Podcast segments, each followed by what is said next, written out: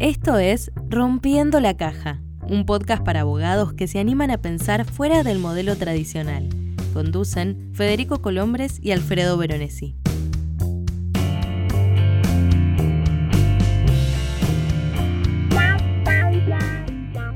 Hola, esto es Rompiendo la Caja. Mi nombre es Alfredo Veronesi y comparto la conducción de este podcast con Federico Colombres. Hola Fede, ¿cómo va eso? ¿Cómo estás Alfredo? Buen día.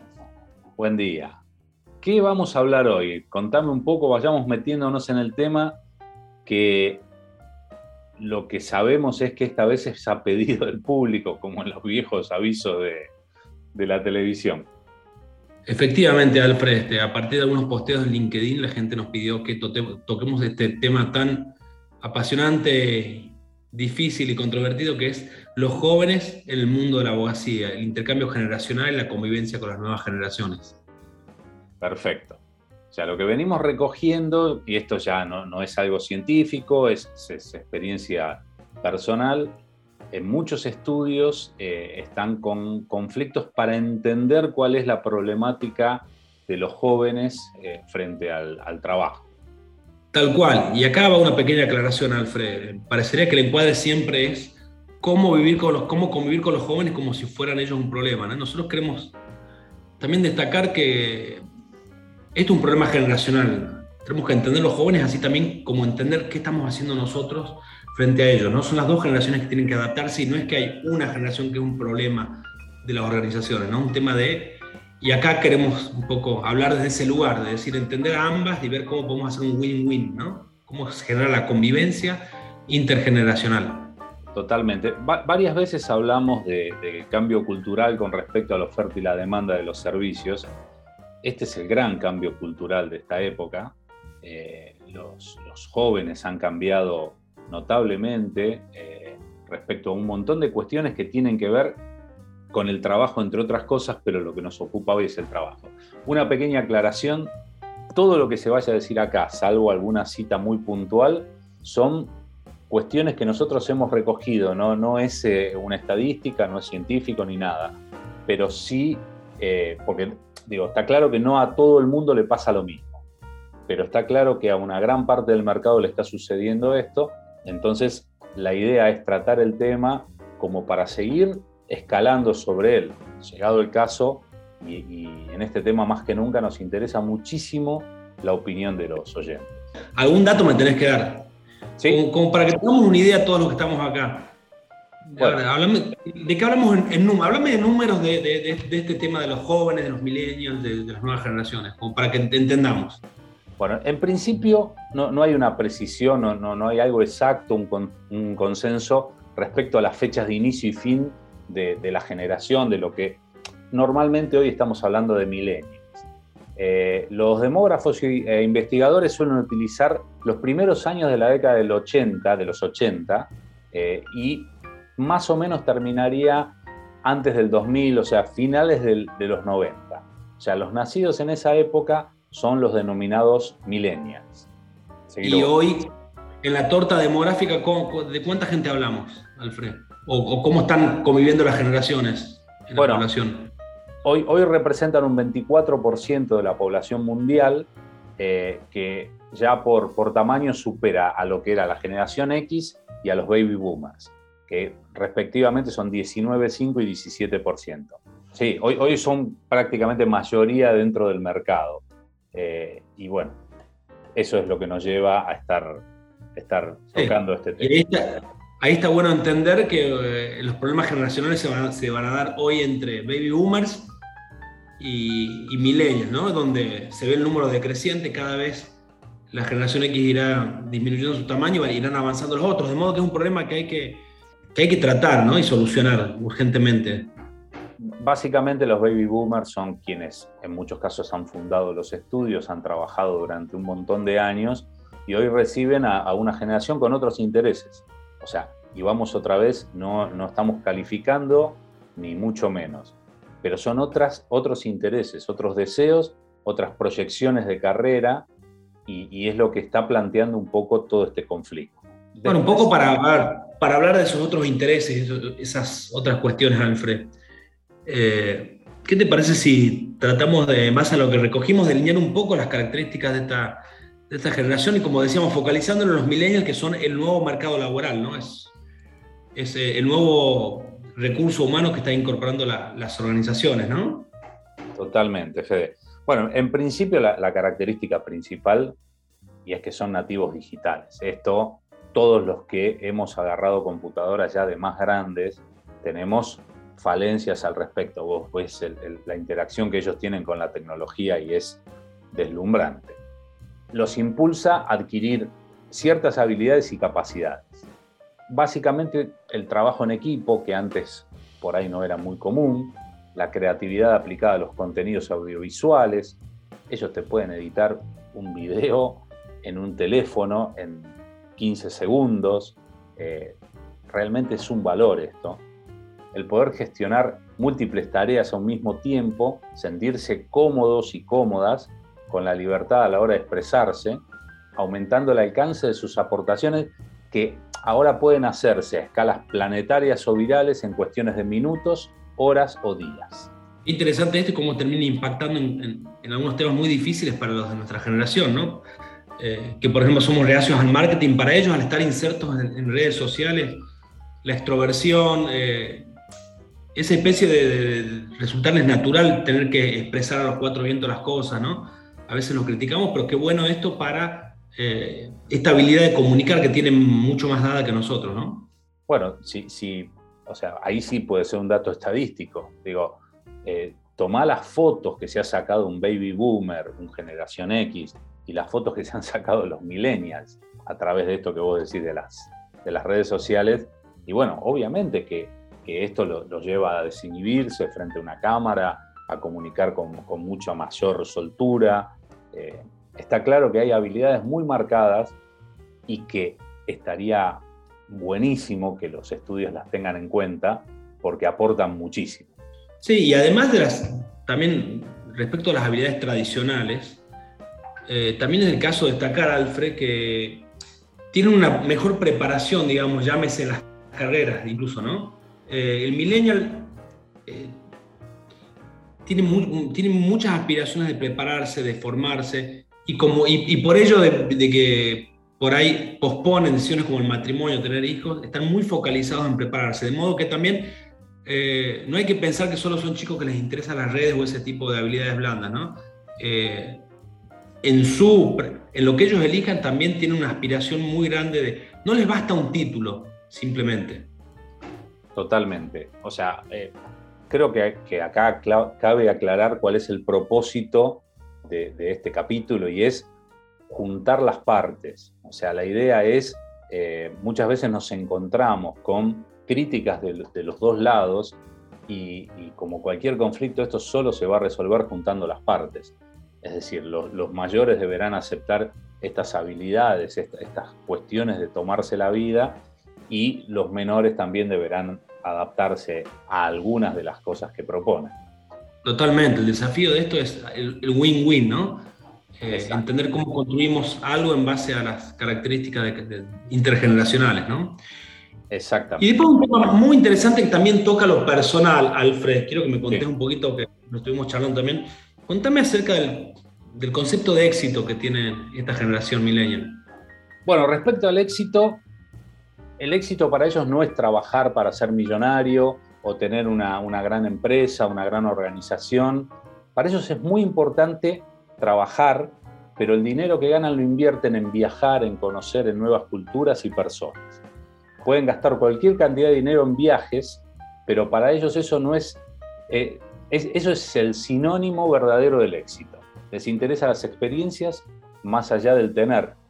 Esto sí es muy sencillo de, entender y ahí también está la cuestión de no atarse a un lugar porque constantemente están planeando moverse.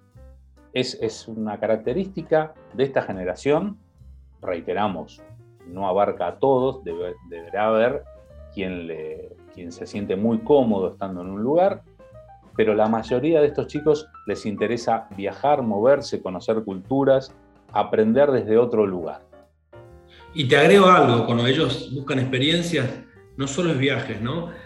Eh, buscan eh, experiencias en sus ámbitos laborales, con lo cual, digamos, eh, las organizaciones, ya lo veremos más adelante, tienen que crearles experiencias diferentes del trabajo a las que vivíamos nosotros, ¿no?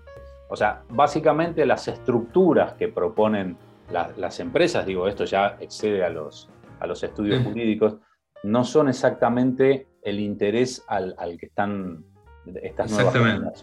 Bien, destaco, sí. bueno, recogiera de recién, ¿no? Eh, si bien se pueden comprometer con, tienen ideales y cuestiones eh, que los motivan, en general el tema del ese chip que tenemos nuestra generación de casarnos, tener hijos, tener una casa, no lo tienen.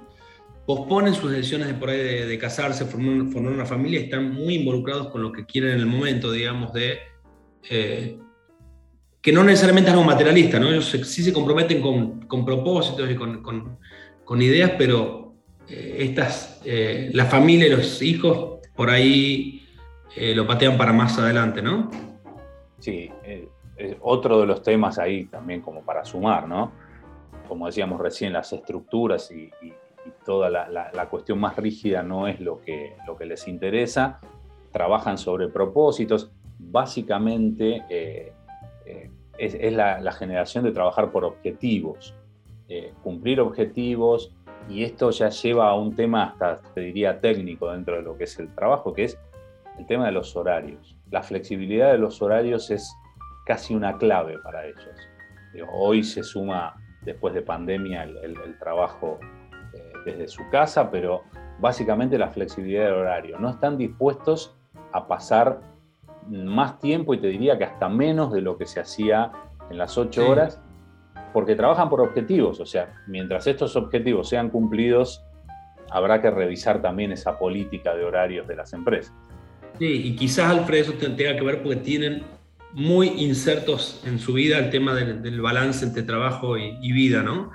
Que quizás la gente de nuestra generación era un generador de culpa, ¿no? Si, si estabas eh, ocho horas y veías que tu compañero laburaba 10, eh, en la gente de nuestra generación eso nos daba, ellos no tienen este problema, ellos tienen eh, metido en su cabeza de que es muy importante balancear la vida y el trabajo y muchos, muchos de estos chicos incluso son promedios brillantes de universidades de primer nivel, pero aún así tienen muy claro que, no va, que tienen que balancear su vida personal con la profesional.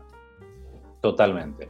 Bueno, y como para cerrar este, esta pintura que hacemos de, los jóvenes, eh, una de las características es que son consumistas, o sea, no, no, no, están muy interesados en el ahorro, sino en, invertir y, en gastar en algunos casos eh, en, montones de cuestiones. Básicamente el, comercio electrónico les ha facilitado desde todos los sitios donde estén el, tema este del consumismo.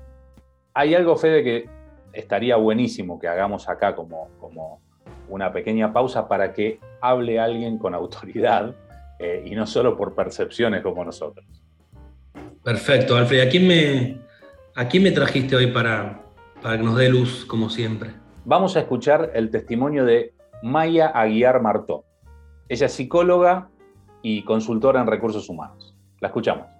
Pensar en cómo captar a los millennials es pensar en estrategias flexibles y desafiantes. Flexibles porque no serán exactamente iguales a las del resto de los colaboradores de otras generaciones y además deberán ir modificándose durante la permanencia de la persona en la organización.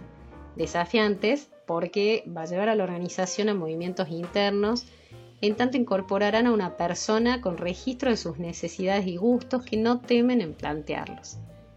Antes de alguna manera era optativo eh, captarlos o no captarlos a los millennials, mientras que hoy es una realidad ya que los años pasaron y están cada vez más presentes en la fuerza laboral, ya que tienen un rango de edad que va entre los 24 y los 40 años aproximadamente.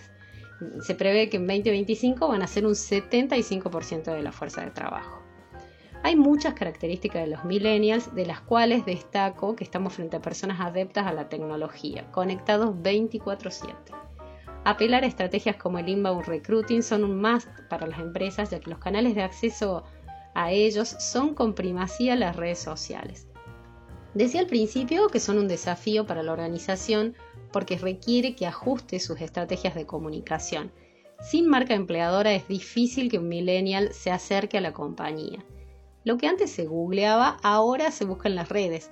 Información sobre la empresa, sobre salarios, referencias de colaboradores actuales y pasados, los famosos embajadores de marca que dejan sus huellas y reviews en las redes sociales en general y en las profesionales en particular como LinkedIn o Glassdoor, los millennials buscan información, son selectivos. Hay estudios que hablan de su bajo tiempo de atención donde mantienen al máximo su interés. Entonces, para captarlos a la hora de reclutarlos, seguimos las reglas del marketing. Vamos a buscar destacar con rapidez los aspectos positivos de la oferta para mantener su atención por más tiempo. En este sentido, los beneficios pasan a ocupar un lugar fundamental gimnasio, almuerzo, horario flex, home office, ortodoncia, antes impensado, tanto para ellos como para sus hijos en algunos casos, maternal, guardería, acceso e-learning, concursos con temas propios o técnicos de su tarea y otros de interés personal como hobbies, claridad en los planes de carrera, considerando que perciben al tiempo con otra velocidad, no van a esperar cinco años para ser promovidos, sino que seguramente van a buscar que eso ocurre en un lapso menor. Todo esto, además de una remuneración tentadora, no tienen tabú en hablar de dinero. Consultan sobre la presencia de bonos anuales, participación en acciones de la compañía, entre otras cuestiones que ellos mismos relevan al evaluar la oferta. En cualquier caso, van a buscar una imagen de marca coherente donde el clima interno es un factor fundamental. Esto es común, me atrevo a decir, a otras generaciones también, ¿no? En realidad. Los millennials quieren sentirse motivados y formar parte de un proyecto y de un equipo único.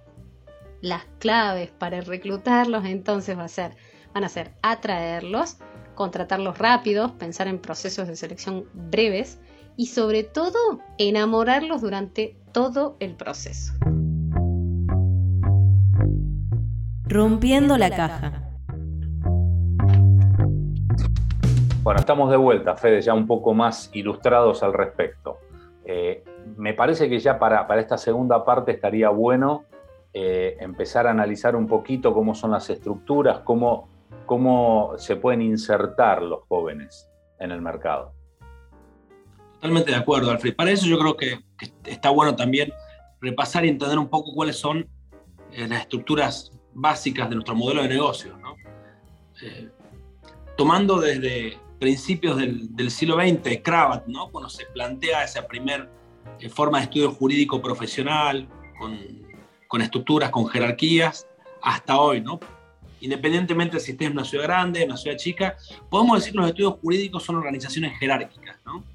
donde aparece al menos este plano de los socios y abajo asociados, juniors o gente que va atrás en la carrera, ¿no? De modo que aparece en el negocio legal aparece la estructura como, como gran palabra ahí dentro del modelo, ¿no? Y en consecuencia de esto también, eh, esta estructura aparece la expectativa de largo plazo. La gente que se incorpora a un estudio eh, hacía como una especie de carrera militar, ¿no? De sacrificio, desde, empezar por el, por el procurador o paralegal, eh, asociado, ir creciendo. Había una promesa de futuro, de decir, yo quiero llegar a ser socio de este estudio, me gusta el prestigio que me da, o la estabilidad económica que me da llegar a esto. De modo que acá aparece también el largo plazo, o la, la aceptación del largo plazo como un estímulo para los que estábamos trabajando en un estudio jurídico. ¿no? Eh, estas dos características, eh, jugadas con el tiempo y la espera, eran pacíficamente aceptadas por la gente de nuestra generación. ¿no? El pagar derecho de piso, eh, el poder compartimentado, cuando, cuando éramos más chicos nosotros eh, no esperamos que el socio venga a consultarnos algo, ¿no? Quizá esto también es algo que aparece hoy, donde los juniors, la gente joven, los millennials quieren ser parte de, la toma de decisiones, de, la misión, de la visión del estudio, quieren involucrarse, ¿no? Entonces, con, con esta cosa que te cuento, Alfred, te quiero ilustrar un poco cómo es eh, el mundo en el que estamos insertos los, los baby boomers o generación X, ¿Y cómo impacta esto cuando aparecen estos nuevos jóvenes que tienen otros estímulos y, otros drivers que los mueven, ¿no? Entonces, bueno, eh, está bueno dejar sentado esto porque queremos a continuación, como decíamos desde el principio del capítulo, tratar de proponer cosas para adaptar esas organizaciones a los milenios y que ellos también propongan nuevas cosas a, la organización para amalgamarle, para hacer un win-win, ¿no? ¿Estás de acuerdo? Totalmente. Lo que vos decías eh, antes se estructuraba dentro de lo que se llamaba plan de carrera en, los estudios jurídicos, y lo que es cierto es que en muchos sigue habiendo plan de carrera, pero son otra cosa porque básicamente esto, que vos decías, que tenía que ver con el paso del tiempo, el sacrificio, eh, una serie de características, ya no se da más.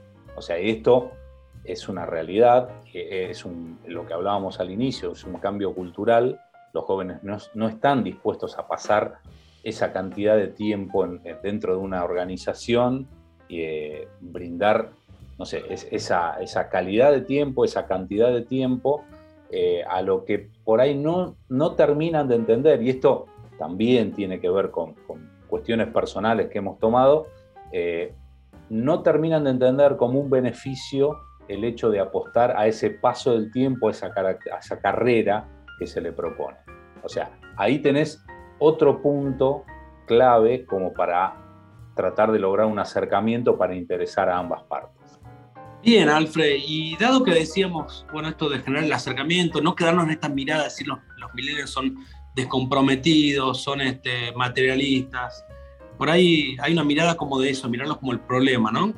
Eh, y muy lejos de eso, queremos tratar de entender cómo se pueden incardinar las, eh, las generaciones. Y para eso yo empezaría con, empezaría con, un examen de conciencia, como se dice, Alfredo, con un mea culpa, ¿no? O, otra no sé llamarlo mea culpa, pero tratar de entender, luego de haber eh, manifestado cómo son las estructuras de los estudios jurídicos tradicionales, tratar de entender qué podemos cambiar en esos estudios, aprovechando esta interpelación que nos hacen los jóvenes para generar mejores organizaciones, ¿no? donde, donde todos sientan contenidos. Y acá, Alfred, estuvimos trabajando en algunas notas eh, juntos, donde tratamos de sugerir desde este lugar propositivo, sin ser especialistas ni sociólogos, pero algunas notas que creemos que pueden servir para eh, la gente de nuestra generación, para generar organizaciones más óptimas ¿no? y más contenedoras. Claramente. Eh, en principio, un, una de las cuestiones que, se plantea generacionalmente es, eh, ellos quieren migrar a, otro tipo de organizaciones dentro de, de, lo que son servicios legales. O sea, estas estructuras de las que vos recién comentabas no terminan siendo de interés y, y hay una cuestión ahí que está claro porque en pocos años más van a ser conductores de estas empresas, entonces hay que atender estas, estas necesidades. Están muy, muy conectados con la significancia, con el propósito, con la vida, y van a demandar lo mismo de las organizaciones que los emplean. No, no, no se van a contentar con un estudio que les ofrezca sentido de pertenencia, estatus, buen sueldo o una promesa de ser socios. Acá hay algo, te diría que por arriba de esta propuesta. Sí, la búsqueda del propósito que se está dando, digamos, y sobre todo después de la pandemia, ¿no? Se hizo más fuerte. Eh, entender el propósito de las organizaciones no como un lugar de lucro o con objetivos, sino una organización que busque algo más trascendente y yo sentirme parte de esa organización. Creo que los estudios, eh, y bueno, valga acá la propaganda, Alfred, eh, hablamos en el capítulo 1 o 2 del de podcast como para repasar el tema del propósito. Eso es algo que el mundo legal tiene que empezar a trabajar, ¿no? Que estamos eh, por ahí un poco quedados. Totalmente. Y ya que, ya que estamos en esta línea, digamos, de, también mencionabas el, la poca paciencia que pueden tener, o quizá la poca expectativa de ellos de someterse a un tiempo eh, y en, una, en, una, organización que les propone un crecimiento jerárquico. Quizás también debamos entender, Alfred, que la jerarquía sea una palabra que tengamos que relativizar, ¿no? Y, y avanzar hacia estructuras más planas, donde los de abajo puedan participar más en las decisiones y la construcción también, no solo en las decisiones ni, ni, ni, la economía, sino en la construcción de este prestigio, de esta vida organizacional, el joven quiere ser parte también, ¿no? Quiere salir quizás en los créditos, quiere hasta quizás hablar con el cliente. Acá, perdón, y, Fede, vale aclarar algo que me parece que es importante. Y esta generación es la primera vez en la historia de la humanidad que en un tema primordial como la tecnología, los jóvenes saben más que los mayores. Normalmente antes uno iba a los mayores a buscar el conocimiento. En estos casos, pongamos un ejemplo cualquiera, pero en, un estudio jurídico hay que eh, mecanizar una tarea y, se aporta la tecnología, bueno, está claro que los jóvenes lo van a manejar con mucha más soltura. por supuesto. O sea, e, e, ahí tenemos como, como una de las premisas de... Sí, por supuesto que después vamos a hablar de eso también, ¿no? De qué es lo que los, los jóvenes pueden aportarnos. Exactamente. Y, con esto, digamos, a ver, te hago una pequeña nota a pie, Alfred, y está interesantísimo el que quiera leer sobre esto. Eh, dos casos de éxito de estudio muy interesantes son Axiom Law eh, en Estados Unidos y Ambar, que tomó su modelo en España. Estudios jurídicos que en su modelo de negocio suprimieron el elemento socios. Son empresas manejadas por managers, por, como cualquier empresa del mundo, por, por gente especializada, pero no tiene socios. Tiene accionistas e inversores, como cualquier empresa, y han logrado de algún modo prescindir de esta, de esta jerarquía, ¿no? Son estructuras más planas y donde no hay socios, algo que nosotros eh, no conocemos en el mundo legal tradicional, ¿no? Entonces esta nota al pie trago para decirte, a ver, hay experiencias en el mundo que están tratando de cuestionar la jerarquía y hacer algo distinto. Claramente, y eh, de hecho hay, hay en, varios países, eh, están empezando, en algunos en, menor grado y en otros son más drásticos los cambios, pero está claro que está cambiando y esto también es un gran dato para tomar. los cambios culturales no se dan en un día, no, no, es imposible cambiar cuestiones de cultura de manera rápida, pero, pero está bueno porque lo empezamos a ver y están cambiando las estructuras, las administraciones de los, de los estudios, eh, o sea, se está profesionalizando a, un nivel empresa, que fue, si querés también, y, siendo autorreferente, eh, el primer capítulo de este podcast. y el sentido de que, sea podcast, ¿no? También, el sentido completo. Exacto, o sea, también ellos, eh, digo, los, jóvenes, están más adaptados a este tipo de, empresas. Reiteramos lo, del trabajo desde su casa, eh, varias cuestiones que eh, antes no estaban permitidos, culturalmente no estaban permitidos. Y el otro día hablando, el otro día en algún episodio hablamos de la experiencia del cliente, ¿no? Esto que está muy en boga.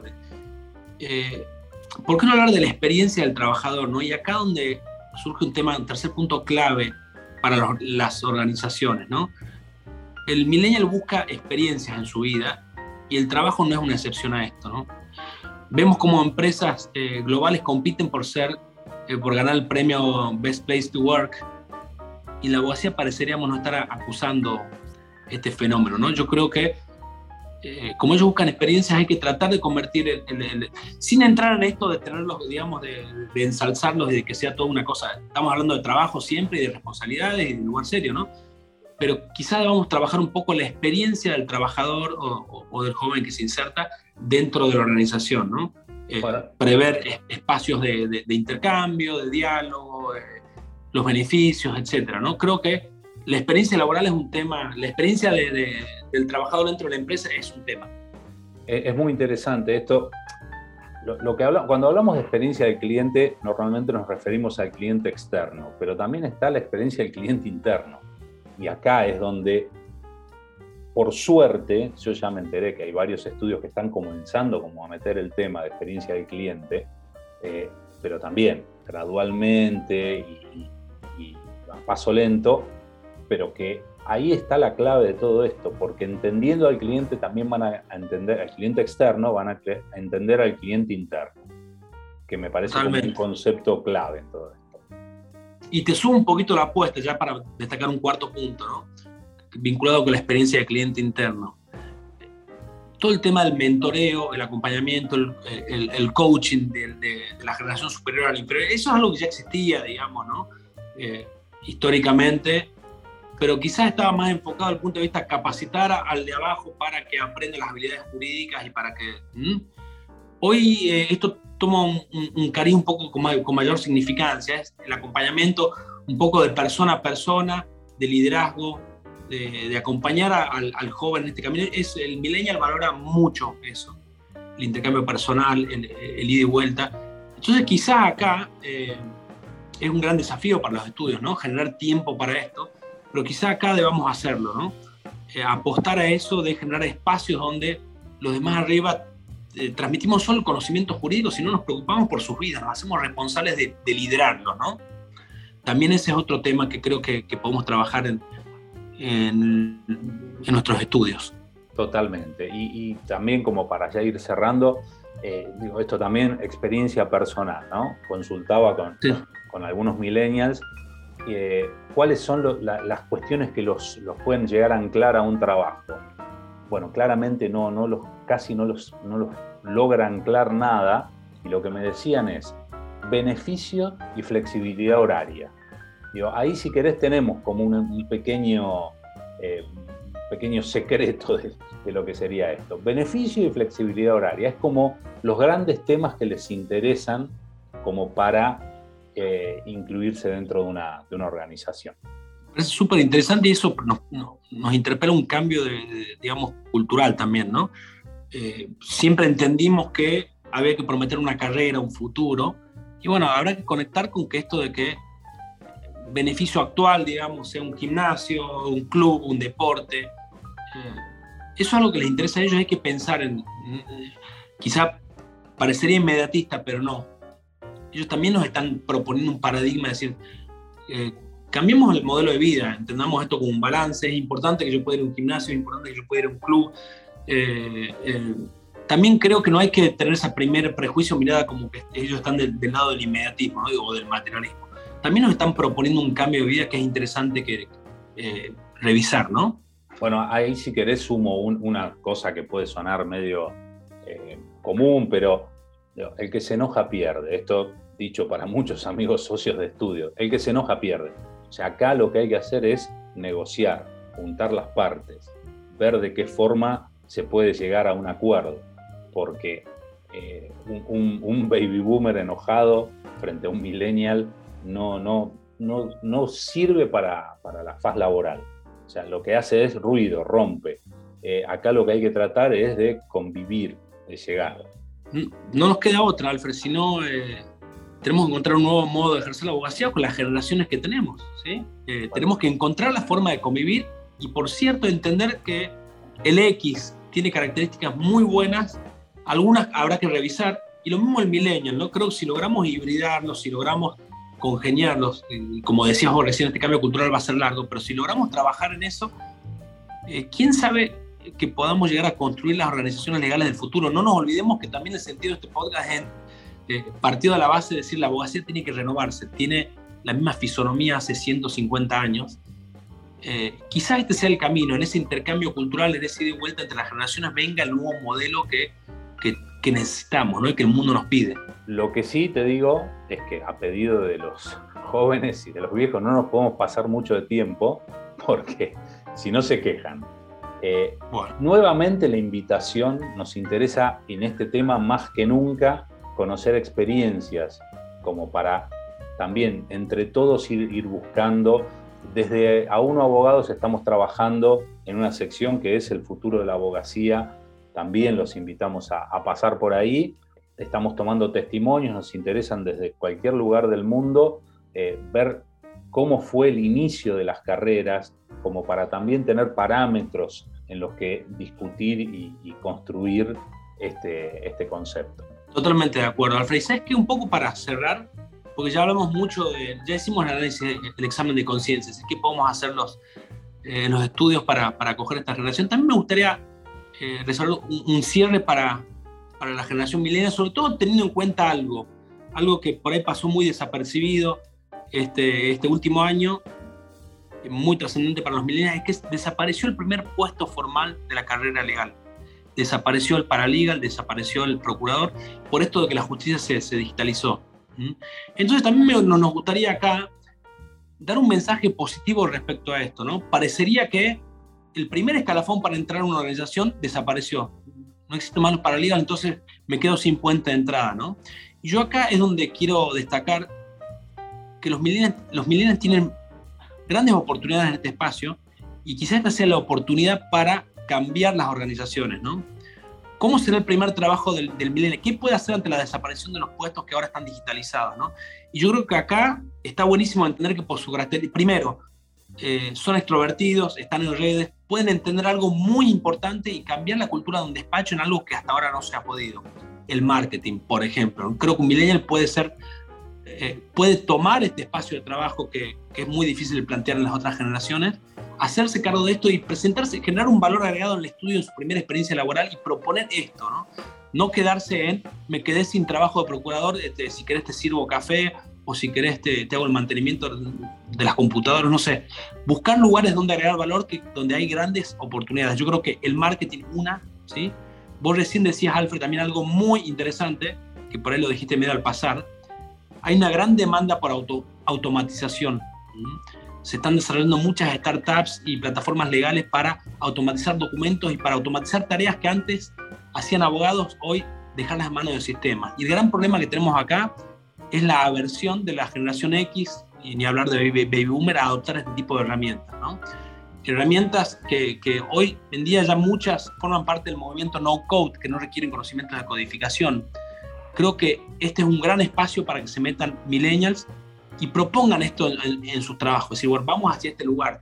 Dejemos tiempo valioso que hacíamos en tareas repetitivas para abocarnos a otras cosas y automaticemos, ¿no? Y también cuestiones como metodologías ágiles que vienen muy, mucho del mundo del software y todas estas cuestiones, implementarlas en estudios donde tenemos una gran, gran deuda con la parte de eficiencia, operaciones.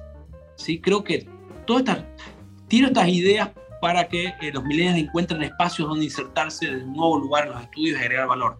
Permitime una aclaración, Fede. Sí. Todo sí. esto, todo esto se da dentro de algo que también tienen los millennials, que es la cultura emprendedora, el universo emprendedor. Y Qué bien dicho puede, eso. Se puede emprender dentro de organizaciones, se pueden tener emprendimientos dentro de organizaciones. Esto que estás hablando, el marketing, la tecnología, desarrollos, pueden ser un, un gran punto de anclaje dentro de las, de las organizaciones a ellos que tienen este, esta cultura emprendedora muy arraigada. Sí, ojalá los veo como los grandes caballos de Troya dentro de nuestras organizaciones, Alfred, pero en sentido positivo. Creo que la transformación puede venir de este, de este lugar, ¿no? de ese intercambio cultural que se genere con estas iniciativas. Vamos cerrando porque nos van a retar y no quiero que esto suceda. No tenemos más, así que eh, una vez más, invitamos a que nos manden eh, todo tipo de consultas y, y eh, queremos escuchar experiencias al respecto porque me parece que esto es en la discusión que vamos a poder construir. Totalmente de acuerdo, Alfred. Con un poco de pena me despido, pero bueno, ya preparando la próxima, como siempre. Nos vemos en la próxima, Fede, y seguimos rompiendo la caja.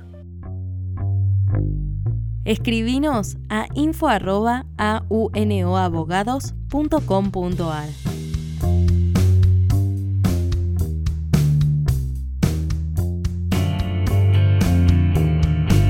Nos encontramos en la próxima entrega de Rompiendo la Caja.